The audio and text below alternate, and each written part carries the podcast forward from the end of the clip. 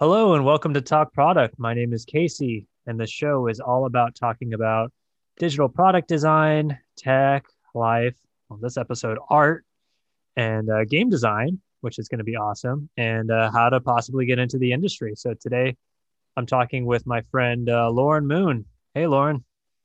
Hey, Casey. Hey, man. So uh, welcome to the podcast. Um, we can just start by just telling me a little bit about yourself, like who you are and kind of what you do.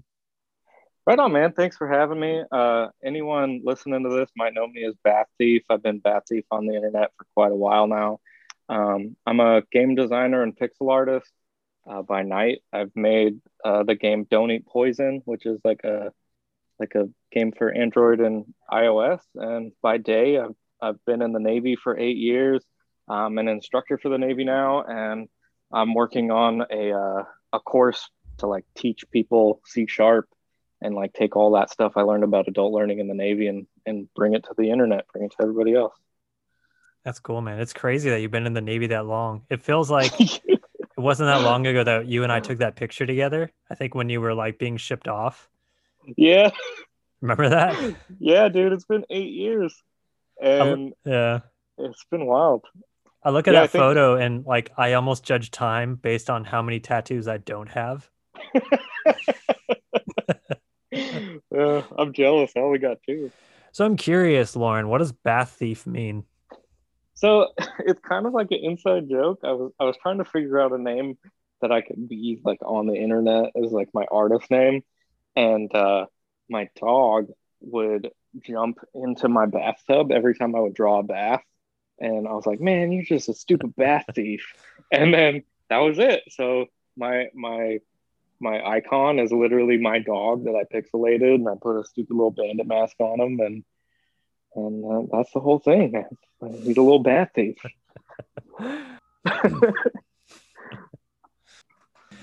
it's been cool seeing all the things you've been making on Twitter. Like um like you mentioned your game, Don't Eat Poison. You gave me sort of like an alpha before you launched it and I got to play with it. And yeah. uh, it's it's really cool to see see you actually launch stuff. A lot of people talk about making games, but not a lot of people launch it. So I'm curious, how did you get interested in that and how did you get started?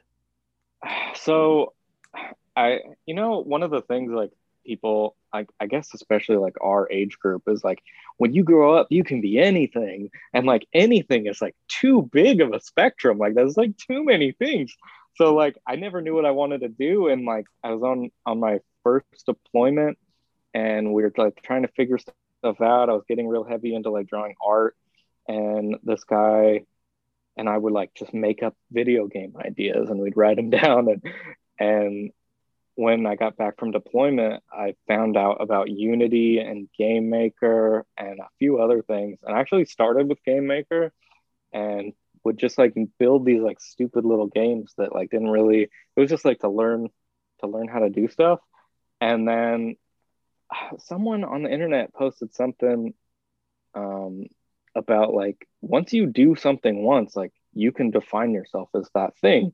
So like I made a crappy game and now I'm like, oh, now I now I'm a game designer. And like that like fixed my brain to where I'm like, wait, I can just make games.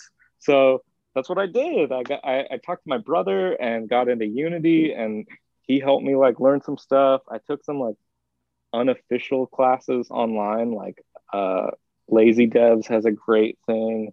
Uh, Brackeys, which he just closed his channel. I watch all his videos. Code Monkey, Infallible Code, all those guys. I just kept watching the videos and kept trying to hone what I could do. And then I bought a Mac, and bought an iPad, bought an iPhone, bought everything I could, put it on the store, and I mean, that's it's my passion now. that's so cool. Yeah. It's so inspiring. It's cool that in this day and age you can just decide to do that. Like you don't need a uni, you don't need to necessarily be enrolled anywhere to learn those skills anymore. No, like um EDX, uh, I mean edx.org, it's like this free like college website. MIT and Harvard put out college level like they put out their lectures for their classes. So I took it's called CS50. I took CS50 and it's a Harvard level class. I took it for free. I, I mean, like, it's amazing. Like, the internet's amazing. I had to write that down. edx.org because I'm gonna look that up after this. Oh, it's amazing. Yeah. Yeah, that's sort of how I kind of dabbled into fine art too. I mean, since I went to college for computer science and I didn't even complete that. Like as soon as I started making money in college, I got out. like I didn't even complete yeah. it because I got too busy to even finish school. Um, like when I decided that I was interested in into fine art, I started taking online courses and I saw that there was a um, a private art college in Pasadena called the Concept Design Academy where you can just show up. Like obviously you pay money, but you just kind of show up. You pick a class that you're interested in. So I picked like painting scenery and painting like outside that that sort of deal and then mm-hmm. taking life drawing classes. And um, you know i just showed up whenever and painted with the other students and some of the other students are like oh yeah i'm you know i'm i work at blizzard and i'm learning how to make more natural shadows. And another person's like yeah i work at Ubisoft and i'm doing this. And they look at me like oh hey man what's your name? Where do you work? And i'm like i'm casey. I, I do computer science what the hell are you cool, doing man. here? That's I'm like, I don't know, but I'm excited. Yeah, I mean, that's what it's about. It's just like finding finding the passion and like for me it's been a heck of a journey man i i didn't i floundered for so long like i'm i mean we're both we're both in our 30s now and i'm finally like figuring out what i want to do with my life Man, time goes fast. I'm gonna be 34 this year, and yeah. just thinking about it, like I feel like just yesterday I was 27. Like yeah. I don't feel like six years have gone by. Yeah, you're two 16 year olds, more than two 16 year olds. say it like that. That's awful. Were there any games that that influenced you for the ones that you've created so far? so for for don't eat poison the one that that's actually out already like the biggest influence for me like the style wise was super nintendo games like yoshi story and like the classic mario games just that nice colorful bold awesome stuff. And then the gameplay itself i wanted to make a game that was that was literally just a toilet game like something that you could just kill time on and like basically have scores against your friends. So like games like like Space Invaders or Pac-Man or Donkey Kong where like you don't beat the game. Like you never beat the game. You're just trying to get points. So like that's all it was. It's like how many points can you get? And like that's what Don't Poison was based on. And then uh my game uh, Peasants in a Dungeon, I, I made that for a class but that was based on like Hitchhiker's Guide. to, Like Hitchhiker's Guide to the Galaxy had a text-based adventure where you'd like type what you do. So I wanted something like that. I added the towel, like don't forget to bring a towel and don't panic, and like Hitchhiker stuff and that. And then uh, Boulder Mage, which is the the big project I'm working on right now, which is like I thought it was going to be a small project, but it's turning into like my magnum opus, you know. and it's it's based on an old TurboGrafx game, which I don't know even how many people know what a TurboGrafx is. It was like this console with like credit cards that you put into it and then you could play games. And it had this game called Parasol Stars, which was a sequel to another game called Rainbow Islands, which was a split off from Bubble Bobble. So it's like real obscure. But the whole point of the game was like you had this umbrella and you could like control water and kill enemies like with the water so it's what I wanted to do with Boulder Mage is like have this game with a story that wasn't just an arcade game where you have to like control water and kill enemies and like learn from it. And then newer games like Celeste and and Stardew Valley and Hollow Knight and like newer indie games that take like these old school controls and old school ideas and like bring them to the new world where like yeah, it might look old. It might be where it looks like it was made 20 years ago, but it feels like a game that was made now. Like that's that's what I want. I've I've spent countless hours on Boulder Mage, like getting the controls where like it feels really good before like building levels or anything else. Yeah, because at the end of the day, like fun is fun, right? Like it doesn't matter yeah. the style. If it's fun, people are gonna play it yeah, that's all. That's all I care about. I want I want my games to be fun, and like I don't need to. I'm like I don't care about being rich off my games. I want people to just be like, "Hey man, I saw your game. I played it, and it was awesome." Like that's all I care about. yeah, dude, and that's like all the motivation you need. It's funny. I got Red Dead Redemption 2 and it's got all this realism in it. Incredible realism. Like you have to take care of your horse, you have to brush your horse. It's very like in depth, but after an hour, I wasn't really having fun. I was getting anxious. Like the yeah, game caused anxiety because there was so much detail and so much to do that I just stopped having fun. And that's just from from my perspective. I'm sure a lot of people had fun playing that game, but it's just kind of like a reminder. It's, it's, it's so long as a game is fun, people are going to enjoy it and play it and share it, and you know. Yeah, I mean, Red Dead was like every once in a while was like a 20 minute horse riding simulator where you're just like, you're like, well, I'm just on a horse riding around. Like, yeah, it, it, it was that game had its moments, but a lot of it, everything was so spread out that you kind of didn't have fun. Yeah, I know what you mean. So, like, what were your favorite games from childhood? Um, I, God, I've got so many games. So, we already talked about Parasol Stars. Have you heard of Dynamite Headdy? No, I haven't. It's this really obscure, like Sega Genesis game where you're like this stupid, like I, it, it it's kind of like Rayman, but it's just your head that's detached, and you can like shoot your head in different directions to attack enemies and it would have like these weird sound effects. Like there was this like naked fairy thing that would run and tell you like where the boss's weak points were, and it would just go target. Like it was just so weird, and I love that. Like just weird. Like it felt like this weird like stage show, and it was like the Sega Genesis game, you know. And then um, Rocket Knight Adventures, which you're just like a like a possum with a jetpack. Like how cool is that? Like this idea of like just taking like a weird like where you're gonna be a possum and you fight pigs and you have a jetpack. Like let's rock and roll, make a whole game. Like that game was great. Um, some other big ones like everyone now Earthbound is a cult classic, and like when I was a kid, I got the whole thing for ten bucks at a Best Buy on the clearance shelf because no one was buying it. Um, I loved Earthbound. Like I was obsessed with that game when I was little. Um, and then as like time went on, like Metal Gear Solid and the Zelda series, and uh, I think what brought you and me together was Final Fantasy VIII, and that one's still near and dear to my heart for sure. Like all those yeah. games, like I take a piece of them with me for every project that I've worked on, where I, I get inspired by. Oh, I remember like the the playing cards in Final Fantasy, right? I want something in Boulder Mage where like it's just like a weird thing you just do and it doesn't matter for the story. It's just kind of fun and you do it you know?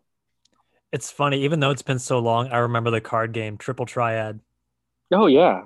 Yeah and then muse made that song and it sounded just like the triple triad theme song and now i can't listen to that that song anymore. I didn't know that. Muse made a triple triad song? Yeah it was uh it was on the out guy. I I was like, it's on their new album, but it's been forever now. It was probably like 10 years ago. They made a song that, that like starts out and it sounds just like the Triple Triad song. I'll, I'll have to send it to you later. And it's funny too, because Final Fantasy VIII, it's very much like a romantic story. And you, me, and Cameron would like get together and talk about the storyline while other kids are playing Call of Duty or whatever, like shoot 'em up games, we're talking about the love triangle between like Quistis and Squall and Rinoa and how that's gonna play out and like talking about it's just it's just so funny like the way that worked out. Yeah, I mean, I think we all found out that we bought that game separately before we met, and then we all got obsessed with it at the same time. Yeah. Yeah. I, remember too when when we were younger, you were even making video games then, except it was uh, flash games. Yeah, flash based stuff, and I I never thought of it being like a career. I was just goofing around, making stupid games and stupid animations, and like. You were good at it though. I remember when we were kids. You were like really, really good at it, and we were super you. young too. But I have vivid memory of, of what those games look like. Like I would come over to your house, be like, "Hey, Casey, check this out," and I look, I'd look at your computer. I'm like, "Holy shit! Like, what is this?" and it was like, I think you used that Rhino 3D software for something, and then you put together some Flash game. And I, my memory is a little foggy because that was so long ago. But I remember like yeah. being blown away. I was like, "What is this kid doing after school?" yeah, if only I knew I could hone that into a job back then. It would have been good. Yeah, man. Um, so what else have you learned so far from game development? My dog is she's like she wants to play right now. uh yeah, I mean game dev is is wild because um one of the things I heard early on and I didn't really understand it till I took a break, like break from coding, you know, is when you're a solo dev, a solo dev is still two game developers, right? The person writing the code and then the person weeks later like rereading that code, you know what I mean? So I've I've written stuff and then gone back to it weeks later and been like, what was I thinking? Like I don't even know what this meant 3 weeks ago. So that's been a big thing is like making sure I document things properly and like like really paying attention to what I'm doing because future me is not gonna get it, you know. And I think I think one one other big thing is I need to figure out, and it's it's obviously hard to do during COVID right now, but I like I wish I could work with a team because I don't know what it's like to work on a team, and coding by myself it's such a big task. Like there's so much that goes into game development that like you never think about from from animating sprites to figuring out health to figuring out physics to to game launches. Like when I, when I finished don't eat poison i was like all right i'm ready for it to go in the app store. And then the app store's like well we need a description and we need screenshots and we need icons and this and that and the other. I'm like man i thought i was done I thought this was I thought, I thought this project was ready to wrap up and there's still hours and hours of work and it'd be nice to work on a team where I can just focus on one thing, you know. It's impressive to see how much you've been able to make with all your games, with the coding and your art. Like your art looks amazing, your pixel art, seeing all those Thank like you. animations and stuff. Like it's so cool. I'm curious. What does your process look like for creating pixel art? Uh, so for making art, a lot of times um, I have like a, a, million sketchbooks. So I'll sketch something out uh, in in regular regular drawing art, right? And then I'll figure out what what details I need to keep and what details I need to lose. Because obviously in pixel art, you're dealing with only hundreds of pixels rather than what you're dealing with in regular art, you know. Um, so what I like to do is I keep my I found my style where I like two pixel high eyeballs, right? So that's pretty much where I start. If if I can make a character whose eyeballs are two pixels high and it looks good, that's where I go from. Um, which usually ends up in like a 32 by 32 square, and then I shrink it as needed. Um, I think Boulder Mage himself fits in a 32 by 32, and he looks pretty good. Um, and then I just kind of I just kind of wing it after that. I look at what I drew either on my iPad or my sketchbook. I kind of sketch it out. I have default colors that I like, and then I'll tweak them as needed. Uh, there's a bunch of really good pixel art tutorials out there. Uh, Peter Milko, he's got a bunch of great tutorials. Uh, Mort Mort, he put out pixel art tutorials a couple years ago. He's moved on to 3D stuff now but like those teach you a lot of these fundamentals of like and is my pixel art going to be top down? Is it going to be face on? Is it going to be um, like three quarter turned?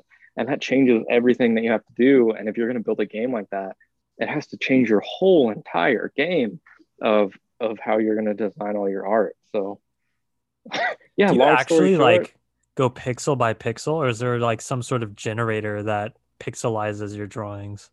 Um so Aseprite is a great, great piece of software developed by David Capello, who I've talked to a little bit online, and he's super cool. Like, I'll be like, "Hey, David," I'm like, "I'm stuck on this thing," and he'll actually like reply to me. It's wild. I feel like I'm talking to like a celebrity, but um, but no, I'll hop on Aseprite. Aseprite does um, it has basic tools like squares and and uh, boxes and things like that. But a lot of times you'll kind of make a rough shape, and then literally pixel by pixel tweak it till till it looks good. That's cool. Uh, it sounds like time consuming. It is. It is. And um, a, a lot of, I wouldn't say a lot, but you, you'll see some people think it's, oh, that's easy. That's pixel art or whatever. And to an extent, like, yeah, sometimes something I make in pixel art's easier. And then sometimes it's way easier to just sketch something out by hand. Um, but I, have noticed some of the games that have gotten big lately have been pixel art based, and there's like more of an appreciation for it. So I'm glad like my nostalgia factor ties into like what people actually like now. yeah, totally. Like I've tried to do pixel art before in the past, just like when I was dabbling in design, but way back in the day and not sure what I wanted to do, I started playing with pixel art and trying to make my own game, and I just gave up. Like I was so frustrated. I couldn't figure it out. I couldn't figure out how to make consistent pixel art and and all that. And I was just like so frustrated. I was like, all right, I'm gonna yeah. go back to web design. Forget this. I mean, if if you look at like my old stuff, uh, Boulder Mage has gone through like five big, big iterations where I had developed this whole like animation sequence where I took I took a 3D rock and then I scaled it down to like 32 pixels. And then I spun it in 3D and like rendered it and then redrew all the shadows. And then I made it so that all the pixels, they would never turn, but I would animate it in 3D. And then it was just like this nightmare. And it looked kind of cool, but then it wasn't like crisp and clean enough. So then I changed it. And then I changed it again. I changed it again. I changed it again. So there is a lot of um, because you're only dealing with you're dealing with like this tiny tiny palette and this tiny tiny like canvas like refining stuff takes a long time i would say it took me like two years before i think i found my style yeah it's it's kind of funny too like seeing all the weird nft art coming out where people are just literally taking generic 3D assets that you can find in any 3D library, slapping a rainbow on top of it, and then selling it for two hundred thousand dollars. I was like, "What the hell? that's what is crazy. going on?" Uh, some of the people I follow on Twitter, like they've had their pixel art stolen and like turned into nifties, and I'm like, man, like uh, it's such a plagiarism weird... is a huge problem right now. Yeah, it's such a weird like I I've been dabbling in like cryptocurrencies and stuff for a while now. And if anything, I've lost more money than anything else. but like seeing the nifty thing, it's so cool. And then like it's so it's such a divisive like art form, I guess. Is like finally artists are getting paid for what they make and then people are like, well, it's it's killing the earth. And you're like, well, is it? Like, I don't know, man. it's such a wild area of the internet. I'm I'm conflicted about it too, because I see the blatant plagiarism, and I see how people are taking advantage and just taking other people's assets and then selling it as their own. And then there's that whole argument of, well, are they really selling the assets or are they just selling a hash? And then there's also the argument of like, okay, now that someone else owns it, like what's the legality behind that now? Now that they quote unquote own it. It's such a dark area and it's such a new thing and it's so novel that it's like a modern day gold rush. It feels like it's weird. Yeah, it's bizarre. I, I've been trying to think of like like a funny like other acronym to like make stuff with. I'm thinking of like PFTs, like so you'd be like, you know, and it would be like a physical, like like excuse my French, like a physical fucking token, right? And then I just like I take my artwork, I burn it into a piece of wood, and then I mail it to you, and then you have it. Like, then you have a thing. I like, I say something like that, but I don't know. Like, it's I, it feels like a get rich quick scheme and I've been burned by crypto before, so I'm like always hesitant. But I've seen your trading cards and your trading cards look super cool, man. Thanks. Yeah, I decided to just jump on it because I've missed the boat on so many weird things throughout my career. Like I feel like I missed the boat on Bitcoin. And back in 2012, 2013, and I think Laura was was with me. We used to go to this thing called Collect, where a mm-hmm. bunch of techie people and artists would come together and just talk about things that are up and coming. And Ryan, his last name escapes me. He's a really great guy, and I feel terrible. I'll, I'll put his I'll put his, his description in the show notes. I feel awful. Sorry, Ryan, but he he was talking about Bitcoin way back in the day, he's like, guys, this is the next big thing. Like, you got to buy into Bitcoin. He's like, I don't ever want to work for anyone ever again. And I'm tired of having clients, and you should join me. And we're all like, oh, yeah. I, I mined Bitcoin okay. like, yeah. like 2012, 2013. I mined them. There was a hard drive that I'm sure had a couple hundred Bitcoin on it. Oh, no. And, and crashed and whatever and i threw the hard drive away and like it yeah. was never a thing because back then bitcoin was it wasn't even like a dime a bitcoin you know what i mean like it, yeah, i was like yeah. oh well oh well i lost a hundred bucks turns out i lost my whole retirement and everything yeah like you know we were like whatever and i didn't know how to figure out wallets or anything because this was way early on and come to find out ryan hits me back up eight years later and he's like hey we're building our own coin. And at this point like ryan he's like a multimillionaire.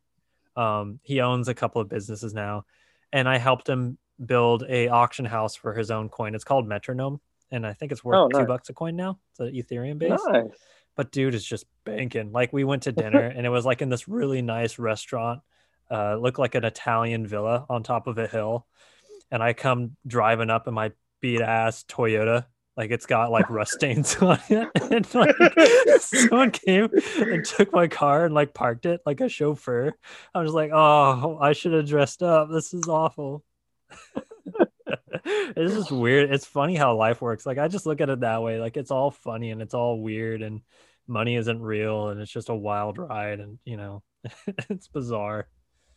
Yeah, I I mean, I got I got scammed in that Bitcoin Connect thing in 2018. I don't know if you heard about that. No, I didn't. I lost like I lost like two grand. This company was like running this algorithm, and then one day they were just like, "Hey, tricked," and they took everyone's bitcoins. Um, and then last fall, I, for some reason, I had like a few extra bucks, and I was like, "I'm gonna start putting money in Dogecoin." And I was buying Dogecoin at like a third of a coin and for fun all day i would i'd wait for it to go up to like just under 0.4 coins and i'd sell a bunch and then it would drop down to like 0.28 coins and i'd buy a bunch. And i'd do that and i'd be like hey i made 10000 coins today. Isn't that stupid? And then i had $2000 worth of coins one day. So like i'm buying me a new computer. Like i'm gonna buy a computer and i'm gonna focus my business and it's gonna be good. And then two weeks later that two thousand dollars was twenty thousand dollars, and like I was like, what is happening? so crypto crypto scares me, man. It's so volatile. Uh, don't feel bad if you come out and you've made money, then you've made money. Yeah, you can't, yeah. You can't look back and think what if, because then you're just gonna go nuts. Like that's oh, yeah. just the nature of investing. Like, and I I say investing like I know what I'm talking about. Like I don't know what the hell I'm talking about, but oh, if you've like made money, bought, yeah, if you've when made I bought money, GameStop at sixteen dollars, and I got scared and I sold it at fourteen dollars. yeah, I did that last fall too. that whole thing, I was laughing so hard about the GameStop thing. I'm like, really, GameStop? This is what's either making these nerds into multimillionaires or destroying the lives of like um legit investors who've been in the game for decades and their their their lives are being basically destroyed by GameStop. Dude, power to the players, man. power to the players. Oh, that's so good. Oh, that's so good. And like the, the last memory I had of GameStop, I think is when I bought Final Fantasy VII, like for my PlayStation One. And that's like the last memory I have of GameStop. And now it's like destroying lives and breaking up families. yeah.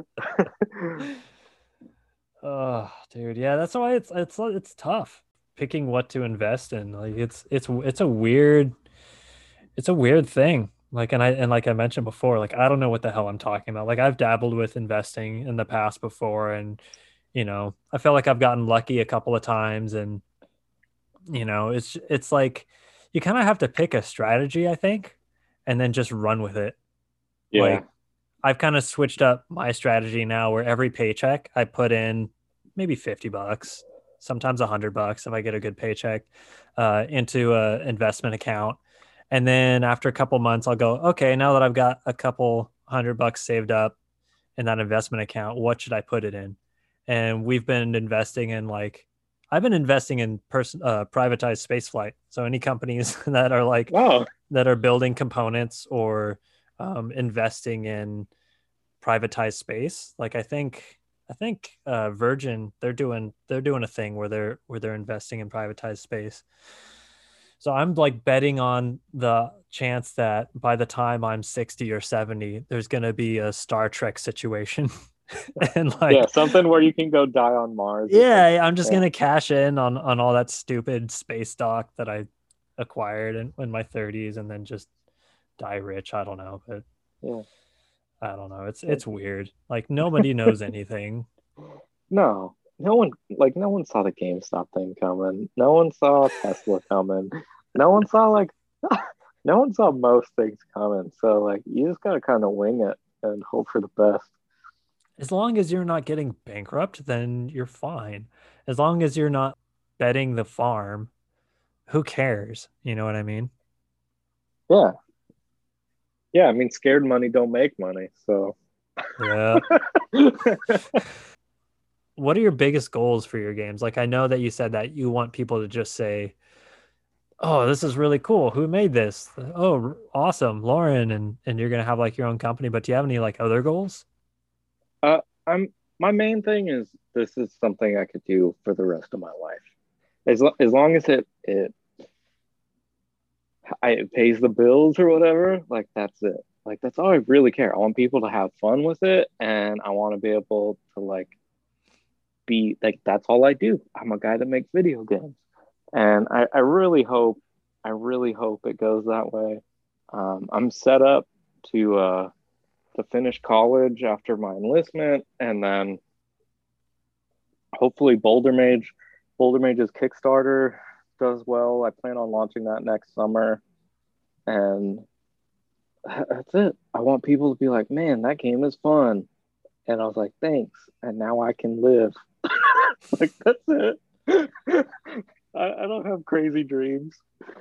That's cool though. That's basically living the dream. Like a lot of people wish that they could do that. A lot of people wish that they could just pay their basic utilities and mortgages on their passion and not a lot of people get to say that they can do that and if you can reach that goal that that's basically the pinnacle of of one's per like one's life like it doesn't necessarily have to be getting rich off of it but if you can just make money doing what you love like what's better than that yeah, and and I've seen people like uh, I became friends with a guy on Instagram. His name's Jordan, and he was asking about his UI. Like his he didn't like how his health bars looked, and I helped him out. And then we talked for a while, and he talked about his game, and then I kind of like lost touch with him a while. Then he asked me some Unity questions, and then his Kickstarter was out, and his Kickstarter exploded and, and his name's uh his name's Jordan Morris. I think he goes by Mr. Morris Games.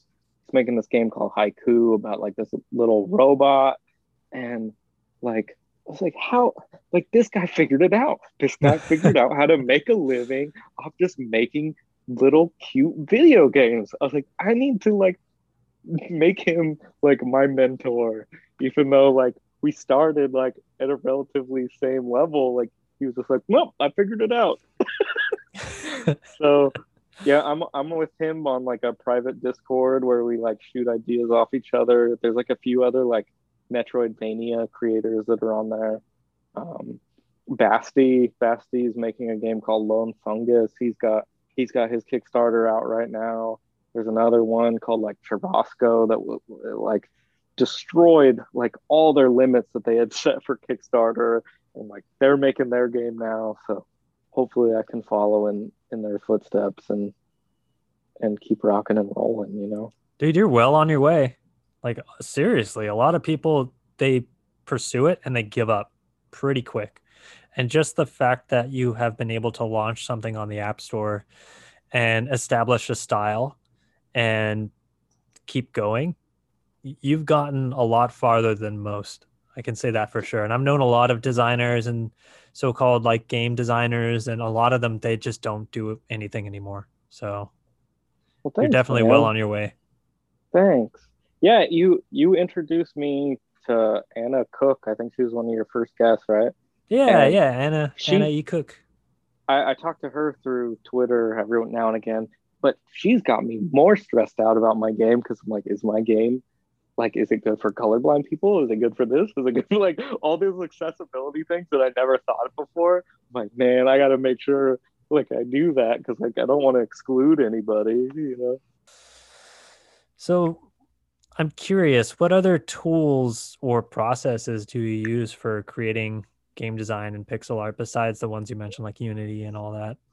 Uh, so yeah, Unity and Aseprite are like my main two, like mm-hmm. like buddies in the whole process. Um, JetBrains makes an awesome IDE for Unity called uh, JetBrains Rider.